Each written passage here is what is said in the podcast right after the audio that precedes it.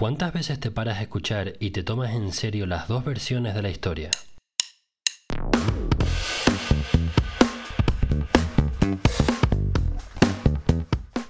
Gracias por pasarte por aquí. Me llamo Alejandro y te doy la bienvenida a Buscalifers. ¿Te has preguntado cómo se vive en otras ciudades del mundo? Buscalifers es el podcast donde puedes enterarte de cómo se vive en otros países, ya sea mientras conduces, limpias o cocinas. Te invito a que escuches conversaciones con personas como tú y como yo que viven en otra ciudad y nos cuentan acerca de su vida y de su trabajo fuera de su país de origen. Si quieres, tú también puedes entrar en la conversación escribiendo comentarios por Instagram. De momento, los que no me fallan cada semana son mi hermano Nelo y Walk and, Walk and Work the World. este nombre tiene mucho que ver con los Buscalifers. A vosotros dos y a todos los que me escriben por privado quiero darles un millón de gracias. Son estas interacciones y estos mensajitos las que me hacen saber que hay alguien escuchando y me animan a continuar. Hace dos episodios, en el 18 por si quieres buscarlo, hablamos con Ibrahima, un canario procedente de Senegal que emigró legalmente cuando tenía cuatro años gracias a que su padre había regularizado su situación. Él, Ibrahima, es voluntario de ACNUR, la rama de la ONU que ayuda a los refugiados, y nos contaba cómo lo están pasando los inmigrantes ilegales hoy en día al llegar en patera. Hoy vas a escuchar a otro canario que vive en Senegal, un canario nacido en Tenerife, y nos va a contar su punto de vista al respecto. Nuestro siguiente invitado representa al gobierno de Canarias para Senegal, Costa de Marfil y Ghana. Él vive en Dakar, la capital de Senegal. Te presento a José Antonio Delgado.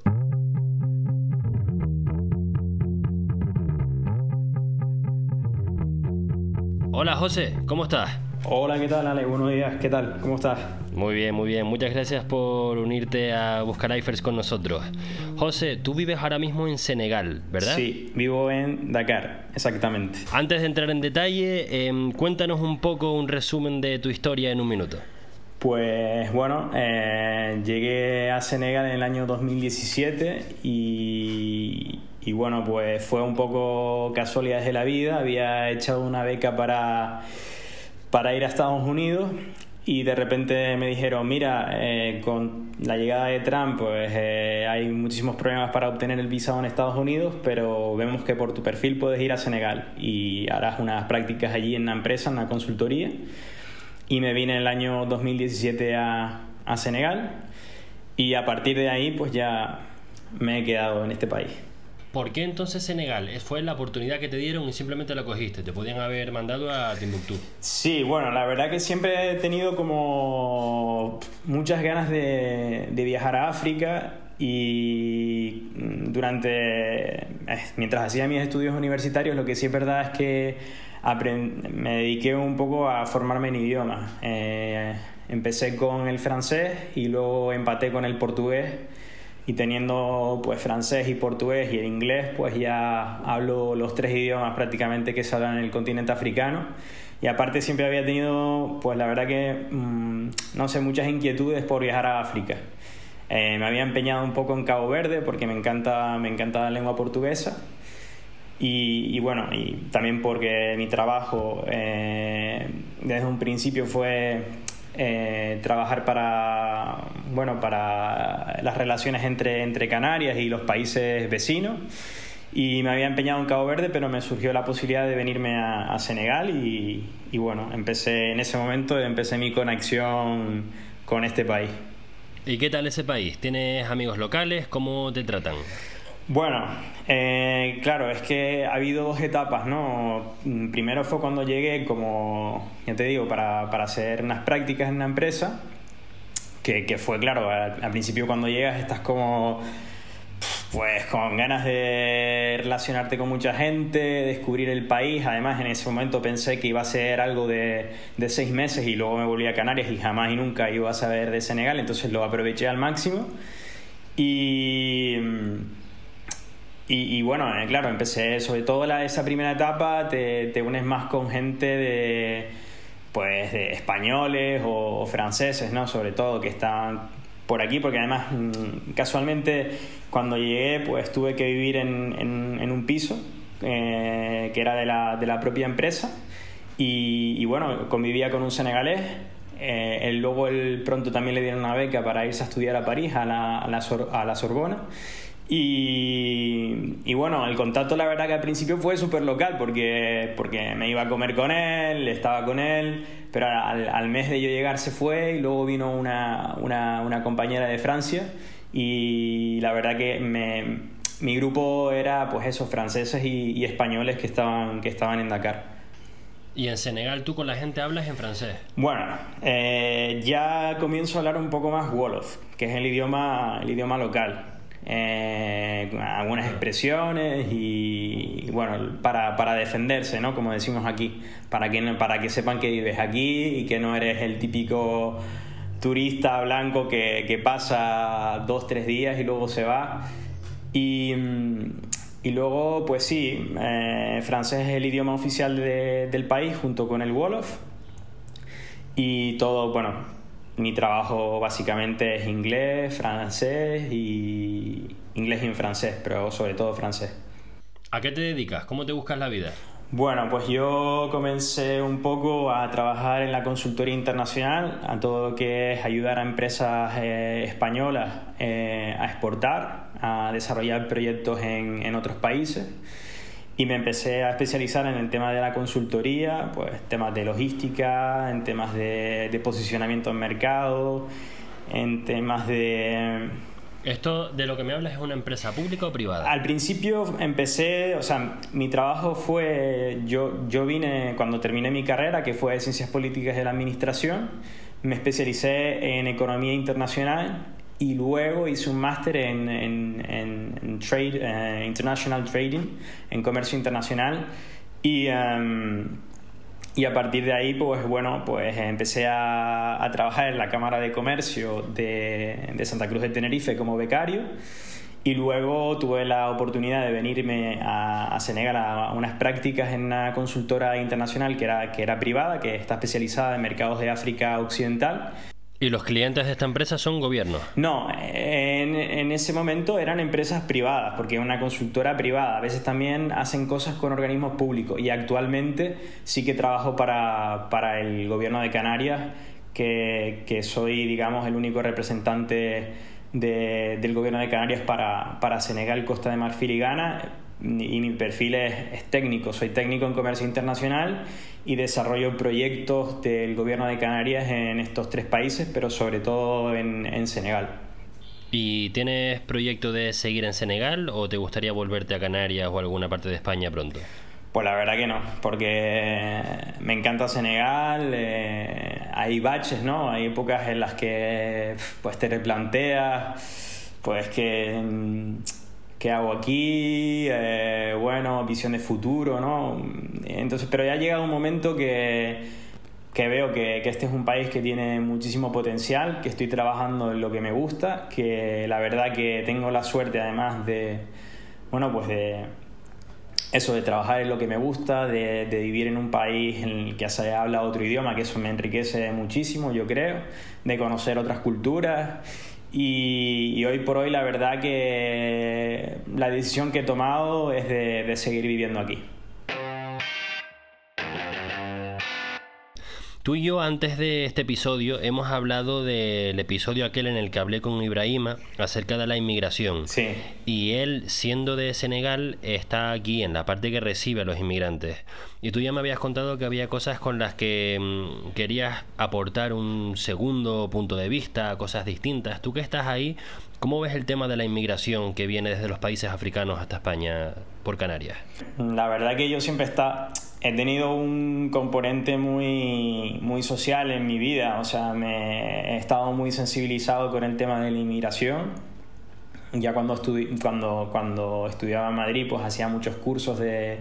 Eh, hacía cursos e incluso a, realizaba alguna jornada en mi colegio mayor sobre sensibilización con la, con la población inmigrante, con, con los refugiados, de, con el programa ACNUR para los refugiados. Eh, Justo Ibrahima sí. era voluntario de, de ACNUR. Sí, sí, sí lo, lo, vi. La verdad que la labor que hace ACNUR la, la, conozco porque además durante un tiempo además personalmente pues aporté fondos a ACNUR y, y bueno, es un tema bastante dramático, ¿no? O sea, que, que la gente tenga que, que huir de su propio país para buscarse la vida en otros a veces en unas situaciones tan, tan difíciles, pues no deja de, si eres una persona mínimamente con empatía, pues mm, te, choca y te genera bastantes dilemas morales.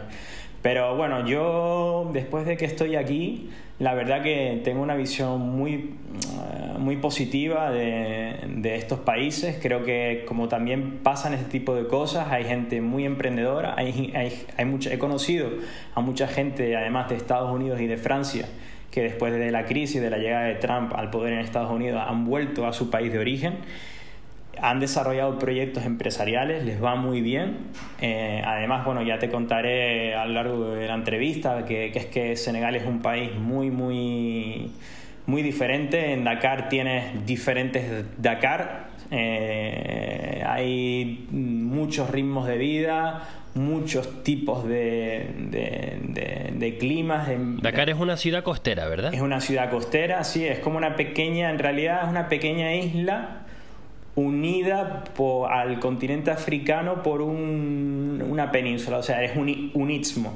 Una pequeña porción de tierra que parece una isla unida al continente africano. Eh, o sea, tiene muchísimos problemas además de, de, urbanismo, porque claro, toda la población, casi 4 millones de personas, están concentradas en una pequeña isla un, un, territorio que puede ser más o menos de pues como como la mitad de Tenerife, ¿eh? tampoco, tampoco más. La mitad de Tenerife en tamaño, hay 4 millones de personas. Y hay 2 millones de personas en toda Canadá. Sí, bueno, 3 millones creo, algo así. Sí, sí, sí. Están bastante apretaditos entonces. Estamos muy apretados, sí. ¿A cuánto sale el, no sé si lo sabes, pero cuánto sale el metro cuadrado si te quieres comprar un piso? Carísimo. Eh, estamos hablando, las capitales africanas son súper caras. De hecho, no sé si sabes que que la capital más cara del mundo es Luanda, que está en Angola, pero Dakar debe ser pues una de las ciudades más caras para vivir para un expatriado porque porque de hecho aquí están la sede de Naciones Unidas, de la UNESCO, las delegaciones de la Unión Europea, el Banco Central Africano, la CDAO y todo eso hace que sea una, una ciudad muy enfocada a clase alta africana, a clase alta europea. Entonces, mira, yo por ejemplo te, te digo que mi, que mi piso aquí cuesta eh, 702 euros. ¿Y por qué tenía... ¿Cuántos metros cuadrados? Uh, no debe llegar a unos 50, mm, 60 metros cuadrados. Tiene un... 60 metros cuadrados, 700 euros. Sí, sí, sí, sí, sí, es carísimo. Vale, sí, no, no es barato, no es, no es el tercer mundo del que estamos pensando. no, porque además vivo, bueno, he pasado por tres barrios ya en Dakar. Eh, pero en este último ya es el centro de ciudad, porque por la pandemia tuve que, mudarme también y para estar más cerca un poco de, todos los organismos, de la, propia Embajada de España y todo eso. Y, bueno, tuve muchísima suerte porque normalmente el precio de la vivienda normal en el centro de ciudad son un millón de francos cefas, un millón doscientos mil francos cefas, entre un millón y un millón doscientos mil, que estamos hablando de más de mil euros. Dime otra vez en la conversión, un millón de francos cefas son cuántos euros? Un millón de francos cefas son aproximadamente unos 900 980 euros aproximadamente. Hmm. Un, un euro son 656 francos cefas. Te estás acordando de las pesetas, ¿no?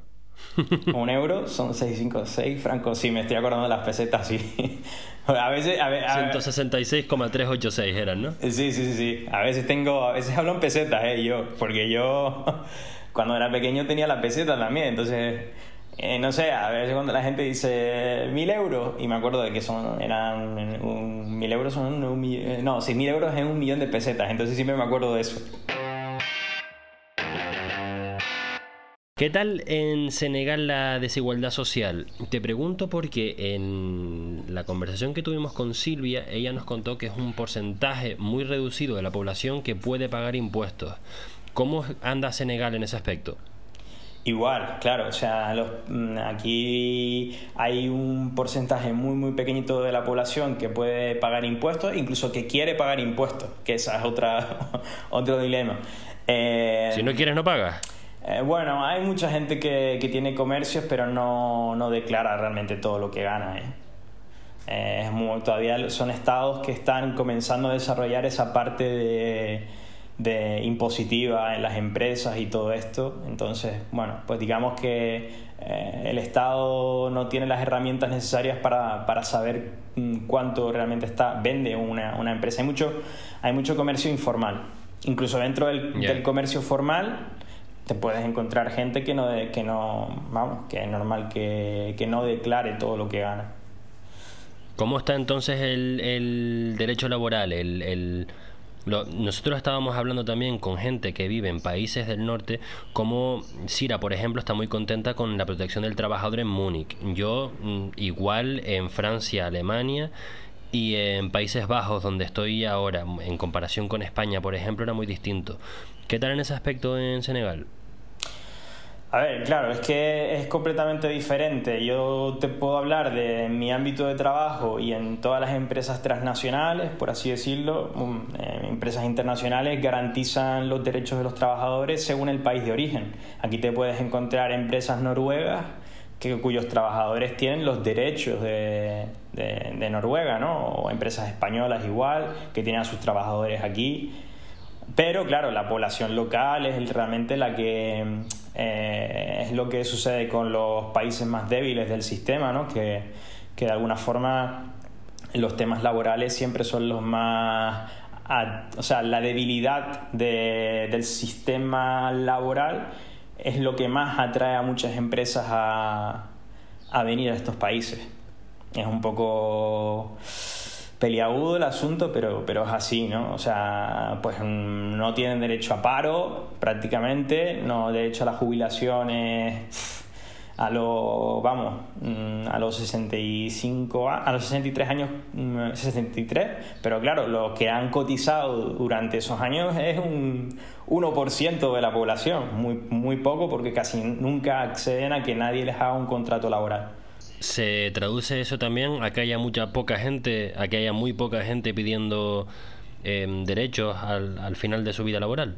Eh, sí, prácticamente no hay, no hay una cultura sindical, no hay ese tipo de, de cosas, e, eso más bien de Europa o de, sí, de Europa básicamente. vamos, sindicatos hay muy pocos yo diría que, vamos, no, tampoco tengo un gran conocimiento, pero mm, no... Vamos, diría que donde más existe este tipo de reivindicaciones dentro de la, de la administración pública del país. No tanto en porque claro ya el hecho de que la gente tenga un trabajo ya es un logro. Y otra cosa ya es hablar de derechos laborales que es diferente Me gustaría volver al tema de la inmigración, que es un, tema bastante incandescente últimamente porque hemos visto a mucha gente procediente de África aquí en Canarias. Tú, que has sido entrenado en la empatía, como nos estabas contando antes, ¿no? ¿Qué percepción crees que tienen los canarios eh, de Senegal y de África en general? Pues yo creo que la verdad que la gente... Hay un gran desconocimiento de lo que es este país, ¿eh? Eh, la gente, claro, y lo entiendo, porque la fotografía que, tienen es la de gente huyendo a, Canarias, pues para tener una vida mejor. Entonces, mm, el feedback, por así decirlo, que les llega es que, pues que aquí no hay esperanza, que no hay oportunidades, que, que hay una necesidad increíble de, pues eso, de, de, de un poco de dar ayuda así y que, digamos, no, la, benevolencia, ¿no? Por así decirlo. Eh, y luego, eh, claro, la gente un poco sigue estancada en esa idea de, que Senegal y, Senegal y que África al final es lo mismo cuando es un continente de casi pues 60 70 países, con unos están en guerras civiles, otros están en pleno desarrollo, otros están pues en, comenzando a desarrollarse. Eh, no tiene nada que ver el norte de África con los países del África subsahariana, con los países del África eh, oriental, con los países del África del oeste. O sea, que hay muchas Áfricas dentro de África. Siendo uno el último país, el menos desarrollado, y diez el país más desarrollado de África, ¿dónde situarías a Senegal? Pues yo diría que en un 6. ¿Cuál sería el país más desarrollado? eh, yo creo que el país más desarrollado en África es Sudáfrica. ¿Qué tal las relaciones entre Senegal y Sudáfrica? La verdad que, bueno, eh, no conozco mucho relaciones así a nivel institucional entre, entre Senegal y Sudáfrica. Es como si cómo son las relaciones entre, entre España y, Noruega, ¿no? O, Rusia. Eh, está tan lejos Sudáfrica, está a, 10 horas de vuelo de, Senegal, hay un vuelo directo, de hecho. Estamos más cerca de Nueva York y de Brasil a nivel logístico que de Sudáfrica. Claro, entonces no se escucha desde Senegal eh, no hay más contacto ni más comercio con un país africano que a lo mejor con un europeo. No, no, al revés. Todo la mayor parte del comercio es con, Europa. Claro. Eh, entonces aquí cuando recibimos inmigrantes de países africanos y vienen todos en patera, claro, son todos iguales y vienen aquí todos iguales y son todos del mismo palo, pero resulta que no, que cada uno es de un país distinto, con una cultura distinta y con un desarrollo del país completamente distinto. Claro, efectivamente. Y, también hay que, hay que decir una cosa que, que, bueno, que mucha gente no conoce, pero realmente cuando, los, cuando llegan inmigrantes a Canarias y, y dicen que son de Senegal, es porque en realidad esa es la mejor, en el caso de que, lo, de que haya una repatriación, es la mejor de las opciones que les puede pasar a un inmigrante. Es decir, que, que muchos inmigrantes no, no, que dicen que son de Senegal no vienen de Senegal, vienen de Guinea-Bissau, de Mali, de Burkina. Lo que pasa es que, eh, como hablan Wolof, eh, y la verdad que diferenciarlos es como diferenciar a un portugués, a un francés o a un italiano. O sea, mm, eh, realmente mm, son de la misma etnia, por así decirlo, aunque hay muchas etnias dentro de, la etnia Wolof pero mm, claro, para ellos dicen que son de Senegal y es raro, cuando lo dicen tan abiertamente eh, es que probablemente no sean de Senegal, que sean de otro país como Burkina, por ejemplo, que están huyendo de la guerra, como Mali, que están huyendo de la guerra, como Guinea-Bissau, que están huyendo de, huyendo de la guerra. También hay senegaleses. Entonces, al decir Senegal, lo que quieren es que si son expatriados, es que los suelten en Senegal y ahí intenten hacer vida. Sí, sí, sí pasa mucho. Esta situación pasa porque porque, porque realmente lo mejor que le puede pasar es que vuelvan a, a Senegal. Que vuelvan, no, que vayan. Sí, es un poco... O sea, que regresen, sí, que regresen de Canarias a, Senegal. Pero a lo mejor Senegal es un sitio donde ellos no han estado nunca o han estado de pasada mientras se metían en la patera. Eh, efectivamente, sí, sí, sí.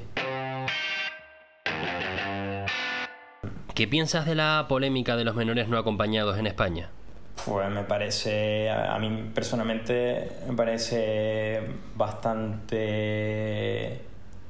traumático que estén sucediendo este tipo de cosas, ¿no? Porque yo creo que después de, de, de una democracia, de ser una, sociedad que, que, ha evolucionado en valores, eh, ver que de repente hay un partido político que que hace ese tipo de manifestaciones contra los menores inmigrantes, pues deja bastante que desear como sociedad. Como sociedad. Sin embargo, no es único de un partido político, ¿no? Porque lo he escuchado también en Estados Unidos, que sí que son del mismo lado, pero de lo que se habla es que em, los inmigrantes lo que traen es violencia y lo que traen es delincuencia. Eso es lo que se dice, ¿no? Sí, a ver, claro. Eh, está el caso de Estados Unidos, que, que, son las poblaciones que vienen de Centroamérica hasta, hasta, hasta Estados Unidos. Está el caso de Europa, que son normalmente son africanos o, o, gente del norte de África, África subsahariana, los que, los que entran a Europa.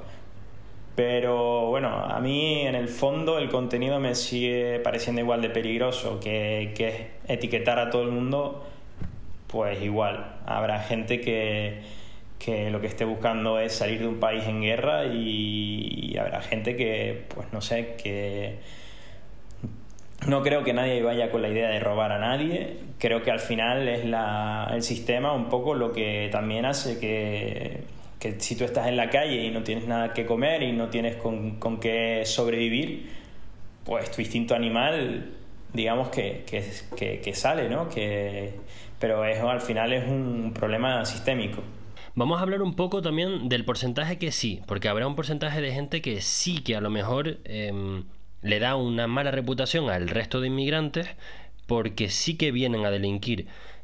Se dice que vienen a delinquir, no lo sé. Yo la experiencia personal que tengo es la de ir paseando con una amiga por la laguna y me encuentro a un grupo de chavales sentados en un banco que la estaban mirando a ella de manera mm, bastante amenazante. No sé si ellos consideran que estaban siendo em, que estaban ligando de alguna manera, no, no lo sé. Desde luego yo no creía que les iba a hacer, que le iba a hacer a mi amiga ningún daño, pero sí que era bastante incómodo. Lo que hice yo acto seguido fue darle las buenas tardes. Eh, mostrarles educación para que ellos me muestren educación de vuelta. Efectivamente, según le digo buenas tardes a que ellos se sientan bien, se dan cuenta de que, de que les han llamado la atención y se portaron bien. Claro, ese comportamiento para ellos debe ser normal en su tierra natal. Y eso es lo que se traen para acá. Sí, es que no sé, también depende de, ya te digo, que es que hay tantas realidades dentro de, de un mismo país, por ejemplo en Senegal es que puedes encontrarte gente que, que ha tenido una educación plenamente avanzada, europea, con ideas muy muy modernas y gente más tradicional que a lo mejor pues eso pues ve a una chica por la calle o a un sí y piensan que pues ya tienen ese derecho de digamos que sería el caso no de, de, de ligarse a esa chica por así decirlo. Claro, y lo que se dice es que no se les debería dar el derecho a venir porque se portan así.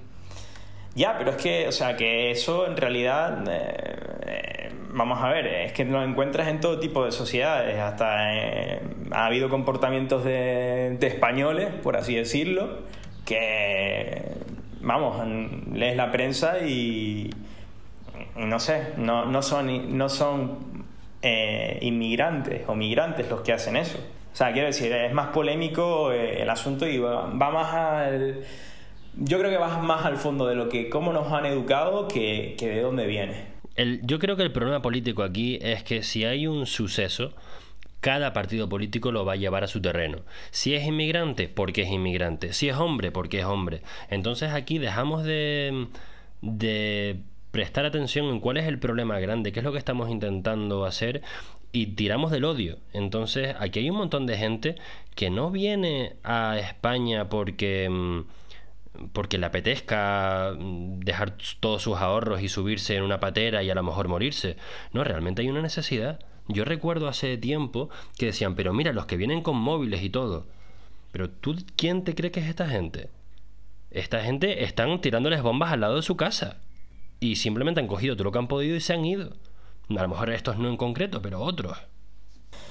No, sí, es lo que tú dices. O sea, yo la verdad que muchas veces tengo que, que un poco hacer como el que no oigo nada, ¿no? Porque oyes cosas tan... Por ejemplo, me acuerdo de una situación que viví en, Tenerife, que estaba almorzando y de repente a alguien que estaba al lado, al lado mío estaban hablando sobre el tema de la inmigración y estaban diciendo, mira, pero si están en hotel es que le dan toalla lo llevan a la piscina, viven mejor que, que, cualquiera de nosotros. Y en realidad es que, a ver, en el fondo son personas que, que a la gente muchas veces se, le, se les olvida que, que, tienen que tener, pues, son personas que, que han pasado, lo han pasado muy mal en su vida para hacer ese tipo de viaje eh, porque ellos no pueden, o sea, ellos están aquí y no pueden decir, pues me voy de vacaciones a, España o me voy de vacaciones a, a, Noruega, porque es que no les van a dar un visado para ir. Y tienen probablemente, y conozco casos de muchos senegaleses que tienen familia, por ejemplo, en Francia, pero es que no pueden salir de Senegal, porque es que no les dan, no les dan un visado para poder, para poder salir. Entonces, eh, hay gente que es que hace 15, 20 años que no ve a su hermano y entonces eso ha pasado en toda la, en toda la, la historia de la humanidad. En los canarios, mm, pues no sé, mi abuela misma pasó 40 años sin poder reencontrarse con su hermano en Cuba. Es que no. Es que eso son cosas que, que siempre han existido eh, en la sociedad. La migración es un fenómeno natural me choca bastante que... Eh, porque claro, yo vivo la migración desde dos puntos de vista diferentes, lo que veo que está sucediendo, pero también veo una migración de europeos y cada vez más norteamericanos o, o canadienses que vienen a Senegal por, por, porque se está desarrollando una industria muy fuerte aquí en el oil and gas o en la minería o en todo este tipo de cosas. José, esa es una muy buena pregunta. ¿Qué tal se ve la inmigración del, eh, al lado contrario? Es decir, todos los que provienen del mundo occidental a África. Pues igual pasa lo mismo, depende de con quién te encuentres, pero normalmente somos eh, súper bien recibidos. Mm, porque claro, al final vienes aquí a, generar riqueza, a ayudar a la gente. La, migración es verdad que, que, llega a estos países esta gente muy, muy, muy cualificada, muy formada, que no encuentra trabajo en, en Europa o en Estados Unidos o en Canadá y llega aquí a Senegal y trabaja para grandes empresas, entonces eso es súper bien visto desde el país. Y mm, bueno, y luego la población sí que puedes tener algún choque, porque te ven que un poco, a ver, lo que pasa aquí es que hay tanta desigualdad que vas por la calle y parece que eres una. A veces parece que, que eres un cajero automático, ¿no? Sí, te piden dinero. Eh, que vas sacando dinero ahí de. Claro, claro. Además, hay, mucha cultura de, de, eso porque existen las, las daras, que son las escuelas coránicas que, que utilizan, pues, utilizan a los niños para, para eso, para que pidan la limosna. A cualquier persona que esté escuchando esto, ¿tú qué crees que deberían saber eh, acerca de, de los africanos y de esta situación de inmigración? Bueno, yo creo que la información, hoy hay tanta información que que el principal problema sea la interpretación ¿no? de, lo que uno esté leyendo o lo que uno esté viendo o lo, o lo que a uno le transmitan. Y yo creo que lo mejor que puede hacer una persona, aunque, aunque estemos en esta situación tan complicada de la pandemia y todo esto, es viajar. A mí yo comencé a viajar con 15 años, bueno, antes de los 15 años ya viajaba, pero el primer país que visité fue Perú eh, que ya me, dejó bastante tocado. Y, no sé, eh, creo que viajar es la mejor forma de, de, tener una actitud crítica y constructiva hacia, hacia el mundo que estamos, eh, digamos, construyendo. ¿Qué tal se lleva el coronavirus en Senegal? Bien, es uno de los, según la Organización Mundial de la Salud, es uno de los países que mejor ha gestionado la pandemia y la verdad que eh, prácticamente los casos son muy poquitos, son muy, muy pocos y, el país está siendo muy estricto con, con, los visitantes. De hecho, para entrar en Senegal ahora mismo tienes que pedir una autorización a la Embajada de, de Senegal en España, presentarte un, un PCR y, aparte solo puedes viajar o porque eres residente o porque vas a, por motivos laborales. ¿Qué es esa gestión que, han hecho tan bien? ¿Qué, ¿Qué, acciones han tomado que han tomado mejores que otros países? Bueno, pues lo primero que, de, de las primeras cosas que hicieron fue cerrar el país a, vamos, a calicanto, o sea, no, no podía entrar en el país ningún extranjero si no fuera con motivos más que justificados como los que he dicho, la residencia y, y visita por motivos de trabajo. ¿Qué tal la movilidad dentro del país cuando cerraron la frontera? Bueno, hubo una época que, que, estuvo el país incluso no se podía salir de las regiones, estaba prohibida la movilidad entre, entre regiones dentro del país. ¿Cómo imponían estas reglas? ¿Había cárcel o...? Pues toque de queda, sí, sí, sí, la policía salía a la calle y todo el mundo tenía que estar a las 6 de la tarde. creo que al principio fue de, de, de, de 7 de la mañana a 5 de la tarde o a 6 de la tarde. Es cuando la gente podía salir a hacer la, lo básico, ¿no? que es comprar y, y, luego poco a poco han ido imponiendo, o sea, han ido rebajando, por así decirlo, la, la, normativa y, y, ahora mismo las situaciones de normalidad se puede hacer casi todo. Eh, y, bueno, imagínate, un país como un país africano imponer a la gente mascarilla, pues que viven en la calle que, y la gente en su, en su justa medida lo está, lo está aplicando, ¿no? Hay gente que no se puede comprar una mascarilla todos los días, eso está claro. ¿Qué tal los comercios? ¿Dejan restaurantes abiertos y tal? ¿O cómo ha ido eso? Eh, pasó lo mismo que, que, ha pasado en otros países, que al principio pues los hoteles estaban cerrados, las, las discotecas de que tengan solamente espacios de interior están cerradas todavía. Eh, solamente se puede hacer pues eventos en espacios abiertos. tienes que mantener pues la, eh, el uso de la mascarilla y respetar ¿no? las medidas de seguridad. Pero bueno, hay una relativa, o sea, yo que lo comparo con Canarias, que también una etapa de la pandemia la viví allí, pues aquí está, está, está mucho más, más, más tranquila la cosa, más, más, más relajada. ¿Y mm, hubo confinamiento en algún momento? Bueno, confinamiento del todo no, no, no. Como el que hubo en España que no podía salir de casa durante semanas. No, no, no, no, no, no. No, no, confinamiento del todo no hubo, no.